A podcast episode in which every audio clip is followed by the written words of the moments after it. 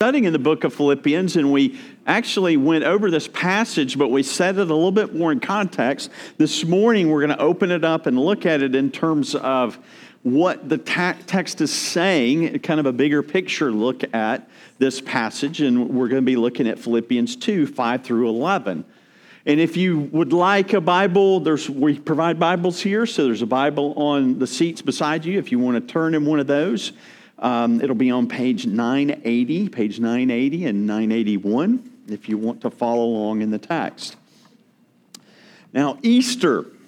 Easter. What do you think about Easter? What comes to your mind? I know for me growing up, because I grew up in a non Christian home, it was all about the mysterious creature known as the Easter Bunny, right? And the Easter Bunny would show up at your house and he would give you candy, and you had these baskets, and it was, you know, that green grass and those little plastic eggs. You know, they're a lot cheaper than they were when I was a kid. Today they just break apart. I noticed that. Uh, in the last several years, how cheaply those things are made. But you know, that was what Easter was about. It, it was about gathering with family. Sometimes it was about suffering through those family gatherings because those aunts would come up to you as a little child and pinch your little cheeks and go, Wow, how much you've grown. You know, and I'm sitting there thinking, What else am I supposed to do, right? That's what we do is we grow. Or maybe it's the food. I still remember my grandmother's house. We would have this smorgasbord of food. And my mother's family was very large, kind of like our family is now. But it was a large family. So were all these people that I really didn't know very well, milling around and eating and watching, you know, games on uh, the TV and whatever else. It was just amazing. And then those egg hunts. What about those egg hunts? I mean, all these people gathering eggs. I can't remember if I told you this story. I think I told it a couple years ago. So, one time they had a community egg hunt in, in my neighborhood. And a friend of mine, which we got in trouble quite a bit, we went and hunted all the eggs before the event opened up. and we came home to, to his house and we had these baskets filled with eggs. And his dad looked at it. He said, What are you doing? Where did you get those? We went down to the egg hunt. He goes, Son, that egg hunt hasn't started yet. You're going to take every one of those eggs, you're going to hide them again. Now, the children probably had it easy because we didn't hide them that well. It's like throw them in the grass here and there. I'm telling you, it was awful. All that we come to when we think about these things as people um, we have to still ask the question what is Easter about? There are many cultural thrills that uh, surround Easter. Easter is called the most important and oldest festival in the Christian church. Easter, then, really and truly is about the glory of Christ and how his glory should envelop every aspect of our lives. So, as we come with that mindset, let's open up our text this morning and let's look afresh at that old, old story that should be forever new in our hearts and in our minds every single day. Let's look at Philippians 2 5 through 11 as Paul reminds us of Resurrection Sunday. Verse 5, and I'm going to start at the end. Christ Jesus who, though he was in the form of God, did not count equality with God a thing to be grasped, but emptied himself by taking the form of a servant, being born in the likeness of men, and being found in human form, he humbled himself by becoming obedient to the point of death, even death on a cross. Therefore, God has highly exalted him and bestowed on him the name that is above every name, so that at the name of Jesus every knee should bow in heaven and on earth and under the earth, and every tongue confess that Jesus Christ is Lord to the glory of the Father. This is the reading of God's word. The grass withers, the flower fades, but the word of our Lord will stand forever. Let's pray. Father, we thank you so much for your precious word to us. May it remind us truly of the resurrection of Jesus. May it capture our hearts. May it draw us to your love and your everlasting glory. And We pray this in Christ's name. Amen. Again, Easter is about the glory of Christ. And his glory should envelop every aspect of our lives. To unpack that, we want to look at three things in this passage. We want to see, first of all, that the Christ that came. We want to see the Christ that was cursed. And then finally, we want to see the Christ that was crowned. And so, first of all, let's consider the Christ who came, the Christ who came. Verses 6 and 7. Alec Motyer rightly points out that the story of the cross of Christ is told in each of the following gospel accounts, and the meaning of the cross is preoccupying the theme of the epistles. However, this passage itself uniquely unfolds the Christ from the perspective of Jesus the one who was crucified. And it allows us to actually enter into his mind, if you will. So, who is this Christ? What were his motives in coming? What was important to him? What were his objectives? Look again at verses 6 and 7. Christ Jesus, who, though he was in the form of God, did not count equality with God a thing to be grasped, but emptied himself by taking the form of a servant, being born in the likeness of men. He came, but before we get to the marvel of his coming, the question that we have to ask is why? To understand this, we must go kind of beyond this passage and actually beyond the latter a little bit and, and, and develop it from the context of the whole of the Bible. We must go back in the Bible to Genesis. And we read there that God created the scripture says that he spoke and it was. He created the entire cosmos and he fashioned the world into just the shape that he desired, with all its amazing details and its intricacies and its beauty. You can see it. It's wondrous, isn't it? He also made us. God created people who were something like himself, and he put them in charge of the world to rule it, to care for it, to be responsible for it and to enjoy all its beauty and goodness. He appointed humanity to supervise and to look after the world under his authority, honoring him and obeying his directions. However, when we flip over to Genesis chapter 3, another voice enters into the garden the voice of the serpent, the devil, the evil one. Essentially, when you break down what happens here in the dialogue between the serpent and Eve, he persuaded Eve and Adam that God was not good. That's what he does in the passage. Read it. God is not good. He's holding out on you. And neither can his word be trusted. Sadly, our first parents believed the serpent over God and turned away from God in rebellious, self sufficient attitude. And this is what the Bible calls sin. Now, in today's world, we don't like to use that term in our culture very much. It, it's almost like someone pointing a finger and saying, You sinner. But we have to look at it from a different perspective. We're all that way. We're all that way. We're all rebellious. We're all self sufficient. And what we see when we turn in the passages of Genesis is the reality of that unfold before us. You see murder. You see strife. You see hardship. You see hunger. You see you see pain. You see untruthfulness. You see people being taken advantage of over and over again. You not only see that in the passages of Genesis, you see that in the world that we live in today. Just over the last month, think about the different things that have come up that point to this. One of my favorite ones, and maybe you saw the little video of the, the He's a school principal, and I, I think he's in Georgia. But he's talking about, you know, all these, these people that have tried to buy their kids into college. And he goes through and he says, We can't trust Aunt Becky, you know, the lady that was Aunt Becky in, in the TV show of the 80s. You know, we can't trust her. We can't trust the aunt in Full House because she'll lie and she'll cheat and she'll do these things to get her kid into college. And you look at it and go, Isn't it true? But look, don't point your fingers at Aunt Becky.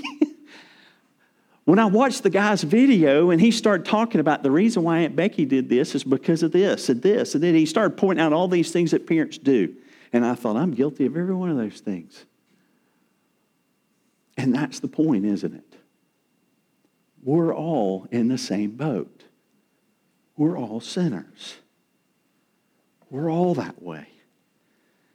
We see that we act like little gods with our own little crowns, competing and biting and, and striving with one another, and resulting in the pain and the misery and the suffering and the injustice that we see in the world around us. It's so easy when we read something um, that we don't agree with, you know, to just make a judgment about it. We may be right, we may not be right. Ultimately, who is the only right one about it? God. So, where do you see the pain and the misery of this world? It's all around us. That is the situation we're in. But as Genesis continues to unfold there in chapter 3, there's more to it. There's something else because God, in His great love and mercy and grace, did not leave us to suffer the consequences of our sin. When the time had come, as the scriptures unfold, as promised in Genesis, as promised again a little bit later in Genesis to Abraham, and, and, and promised to Noah, and promised to Moses, and promised to David, there's one coming who's going to set it all right. And in the fullness of time, he sent his own divine son into our world to become a man. Jesus of Nazareth. Jesus came to save us from the mess that we're in. I mean, folks, think about it. Think about the promises. Think about every election cycle, the promises that never go anywhere. Never. Only Jesus. Only Jesus.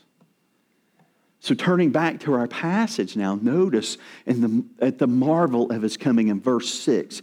He was in the form of God and did not count equality with God a thing to be grasped. Do you see what this actually does here? This passage, written thousands of years later, actually points us back to Adam.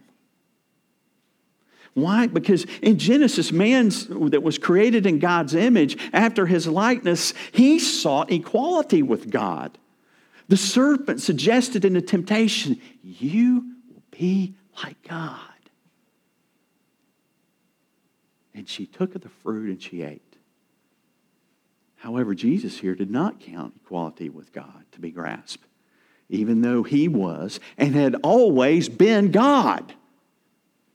What does the text say? On the contrary, he renounced his status to which he had every right, and he emptied himself by taking on the form of a servant, being born in the likeness of men. Hendriksen lays it out this way think about it. He gave up his status in heavenly glory. He became despised and rejected, a man of sorrows, acquainted with grief. He gave up his riches, uh, poor, born in a stable, and did not have a home, no tomb to be buried in, etc. He gave it up to become a man.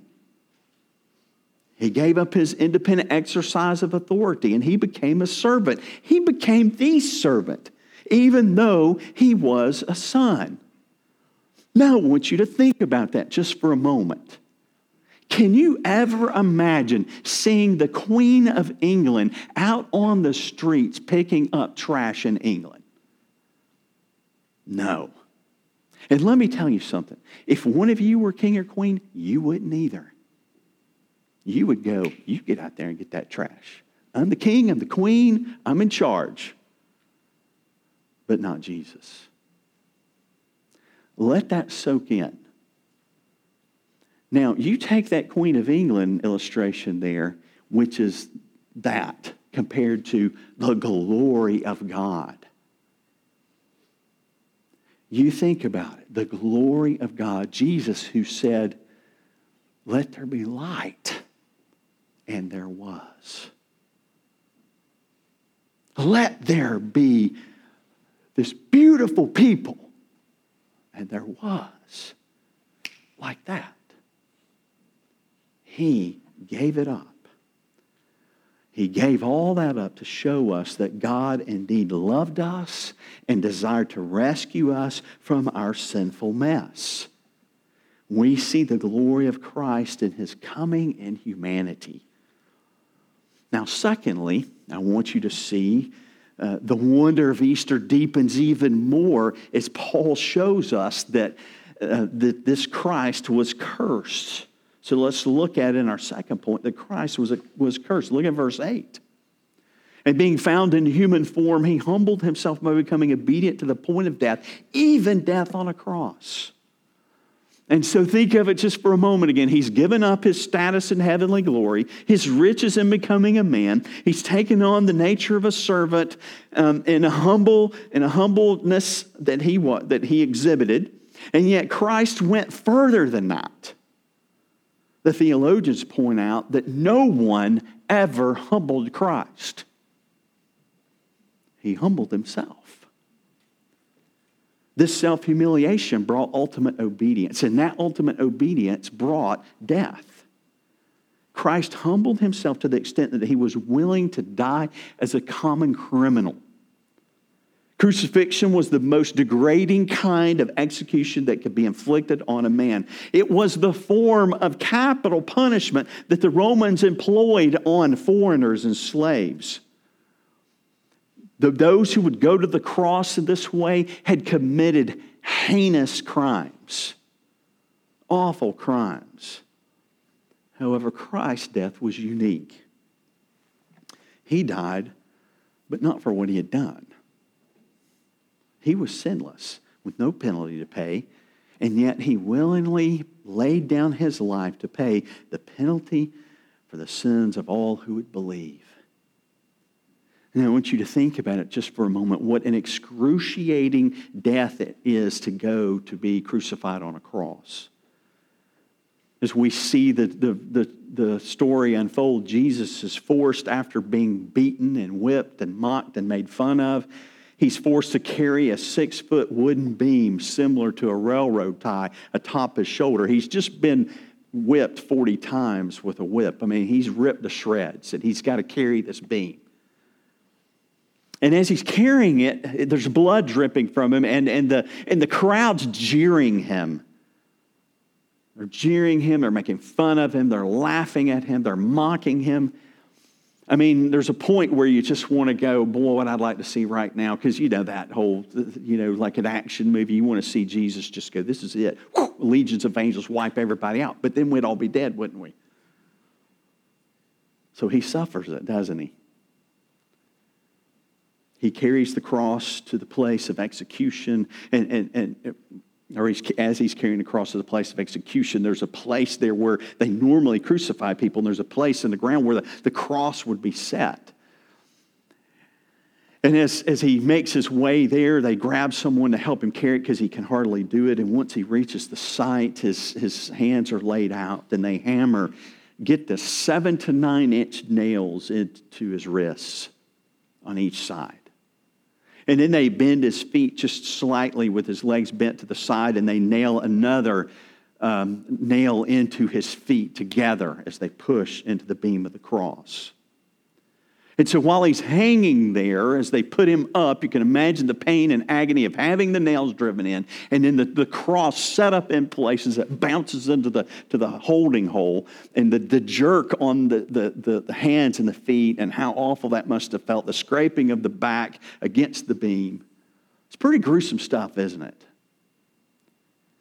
And so then he, his, his, his arms and his legs are racked with pain as the body weight pulls it down.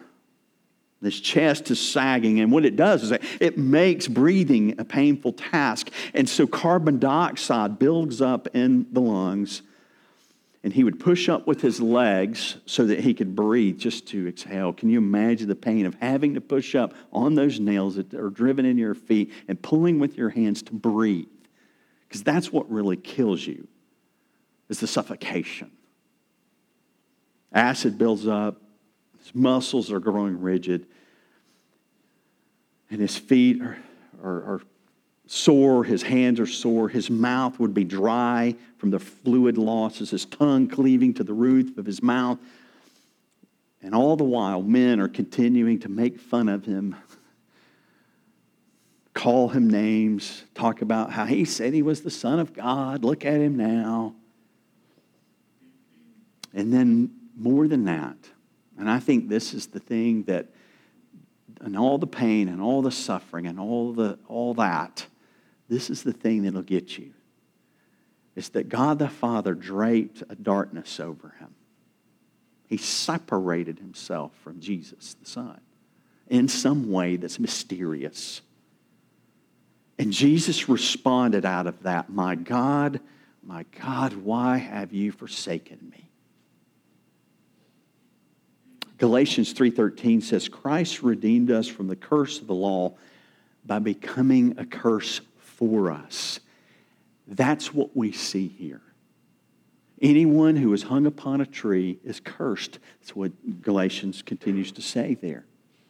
Jesus was cursed by the Father so that I would not have to be, so that you would not have to be. Do you see the glory of the Christ who was cursed? If this were a movie, you would think, man, the evil empire has won. If this were a movie, you would think this is the real end game right here. You know what I'm saying? But this is not the end of the story. Following Jesus' humility and obedience, the Father did something incredible. He exalted him. So let's see Jesus in our final point, the Christ that was crowned. We'll look at verses 9 through 11. Look at your text with me. Therefore, God has highly exalted him and bestowed on him the name that is above every name, so that at the name of Jesus every name should bow in heaven and on earth and under the earth, and every tongue confess that Jesus Christ is the Lord to the glory of the Father. So, following this great humility, that came from obedience by Christ, God the Father exalted him to his rightful position of honor and glory. From the passage, or this passage and many others, the Westminster Larger Catechism notes rightly that Christ's exaltation includes his resurrection, his ascension, his sitting at the right hand of the Father, and coming again to judge the world. So put yourself in the place of the disciples for a moment. Everything is gone. Everything that you had invested in for the last three years or so. Everything. And you're wondering, what, how did I get myself into this mess? What if they come after me? They're all hiding. Everything had been taken from them. The, it was like the life and the hope and the joy of everything was sucked out of the world, and they were just stunned. And then those ladies come running. And they're banging on the door. And in fear, they open the door and they hear the words He is risen. He is risen. You know the story, they, they all take off running. How could this be? This can't be. And they get there, and, and Peter runs in and he finds the burial cloth laying there, and Jesus is not there. Jesus resurrected from the dead. On the third day, he rose again from the dead by his own power. And get this, it's in the very same body with which all its essential qualities had suffered. And it was truly united to his soul. So, this is not just some make believe thing. This is really Jesus' body raising from the dead. He was dead and, is, and he raised. Nobody ever comes back from the dead but Jesus. And by his resurrection, he plainly declared himself to be the Son of God, to have satisfied divine justice, to have conquered death, as well as to uh, destroy the power of him who holds death. And in this, he became the Lord of the living and the dead.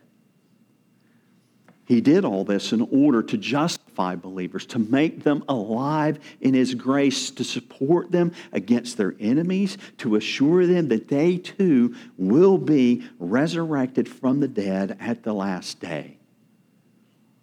This is the hope.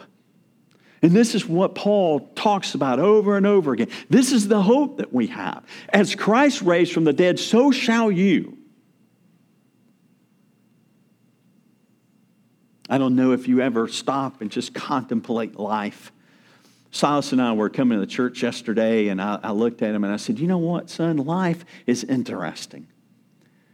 It's long and it's short. It's hard and it's glorious. And the most important thing you can do is to believe in the Son of God. It really is the most important thing. Why? Because remember, life is long. Why is it long? Well, because it's, it's hard. And, and, you suffer, and, and there's pain, and there's agony, and there's all these things. And it's short because you're enjoying things, and you want to, and you want to travel, and you want to go, and you want to do all these things, and, and you realize there's, you can't do it all. But guess what? There's eternity, isn't there? Have you ever thought about that just for a little bit? What will eternity be like?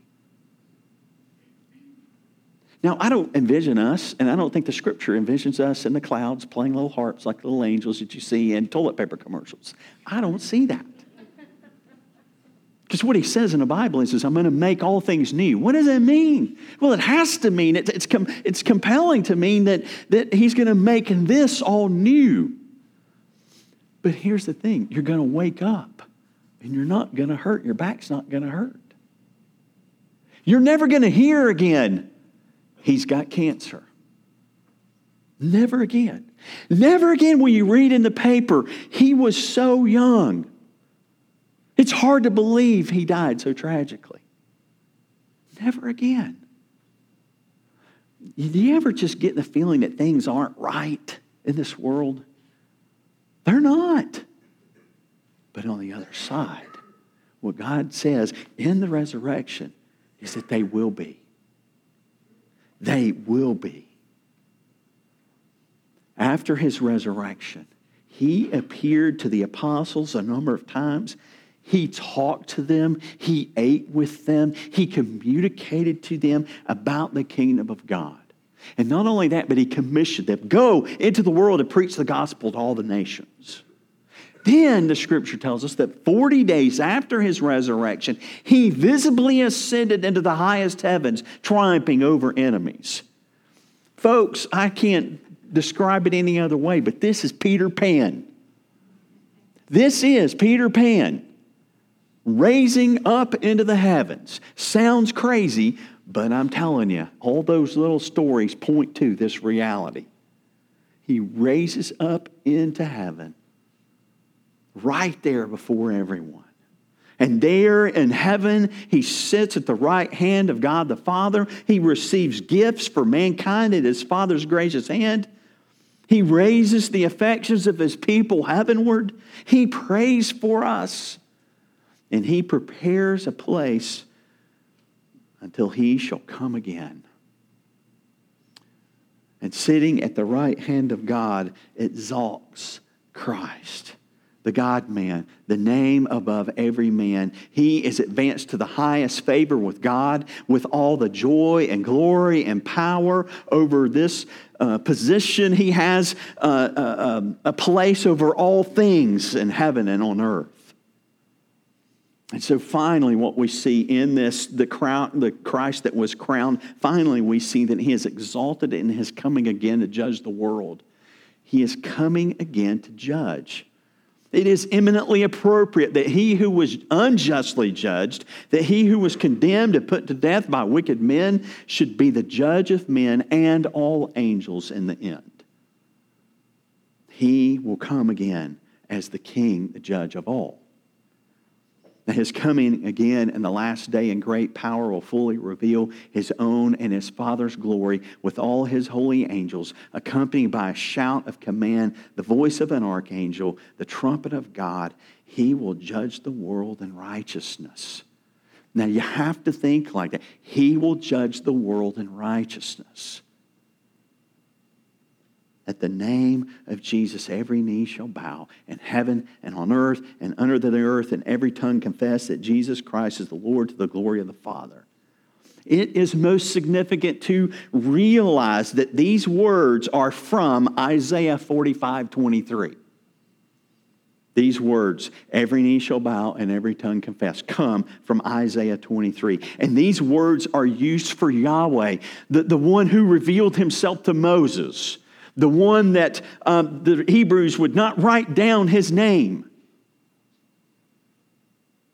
These words are used for Jesus. And so, what the text is saying is this Jesus is Yahweh. He is the Creator God, the King of Kings. He is over all. Every knee shall bow in heaven and on earth and under the earth, and every tongue shall confess that He is Christ to the glory of the Lord.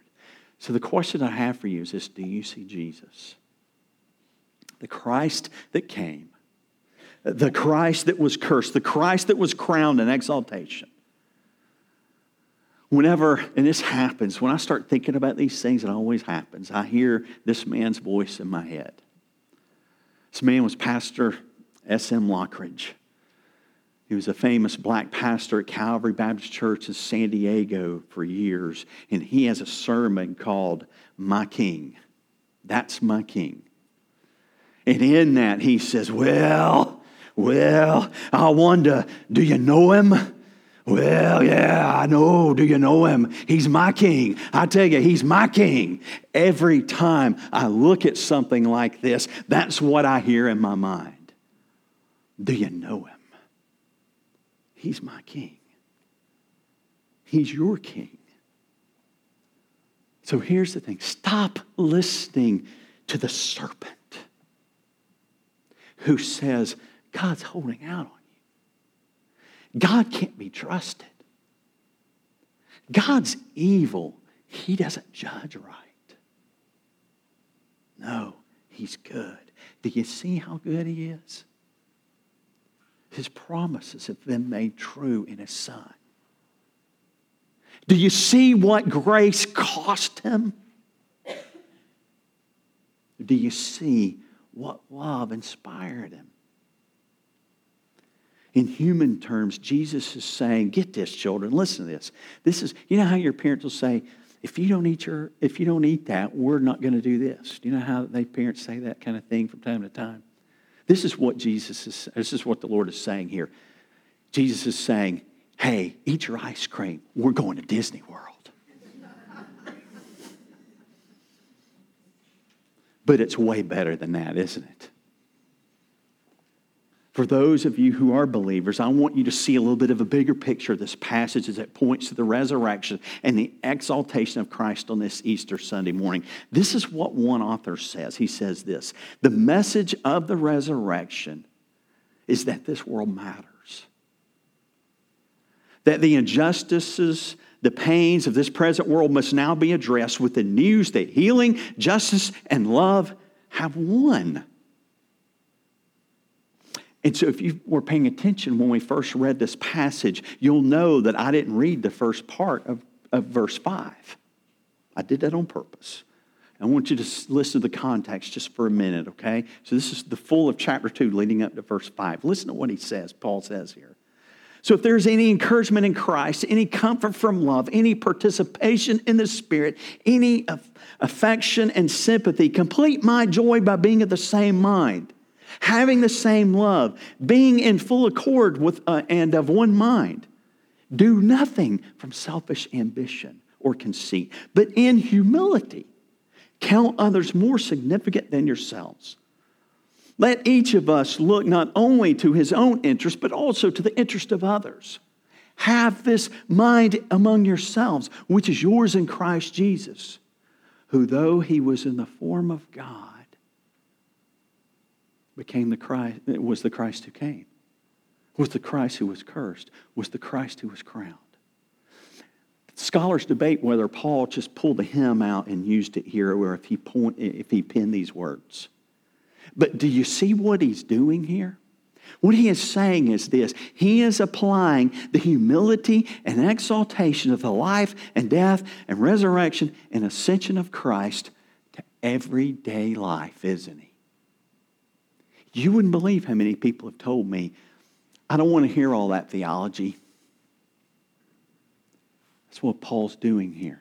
He's taking the big theology and he is saying, This, Apply this to your life. So, how is he applying this? He is saying, be in humble obedience like Christ was. That's what he's telling the Philippians. But how else could you apply this passage? In light of the gospel, hold your tongue, which is yours in Christ Jesus. Control your anger, which is yours in Christ Jesus. Love your bully, which is yours in Christ Jesus. Treat others as the image of God rather than an object or someone to use, which is yours in Christ Jesus. Don't cheat others, which is yours in Christ Jesus. Pray for others, which is yours in Christ Jesus. Trust Him in the pain that you're in, which is yours in Christ Jesus. Trust Him in the sorrow, which is yours in Christ Jesus. Trust Him in your work, which is yours in Christ Jesus. Trust Him in your relationships, which is yours in Christ Jesus. Do not fear, which is yours in Christ Jesus. Receive His love, His grace, His mercy, His help by the power of the Spirit, which is yours in Christ Jesus. How else might you apply the gospel of Christ's humiliation and exaltation to your life? How might his glory envelop every aspect of your life? Brothers and sisters in Christ, look to the cross and marvel at the extent of his great grace and love to you. But we see Jesus, who was made a little lower than the angels now crowned with glory and honor because he suffered death, so that by the grace of God he might taste death for everyone. Let's pray. Father, thank you so much for your love and mercy to us. Thank you for these truths that should ring in our hearts and in our minds. The great temptation will be to leave this room and to get to business and what we have before us. Lord, I don't think there's anything wrong with living life, but may we not give in to the temptation to forget these words, to forget this truth, to apply this truth to our everyday, normal lives. Lord, I for some reason in my mind, I think that these things are more important in the smallest of areas in our lives than they even are in the great ones. Help us to laugh and sing and rejoice as that great removal of that stone happened we hear the angels laugh and sing and rejoice. Help us to join them in that chorus. Not just today because it's Easter, but every day because you have risen. And because you have risen, it has changed everything. We pray this in Christ's name. Amen.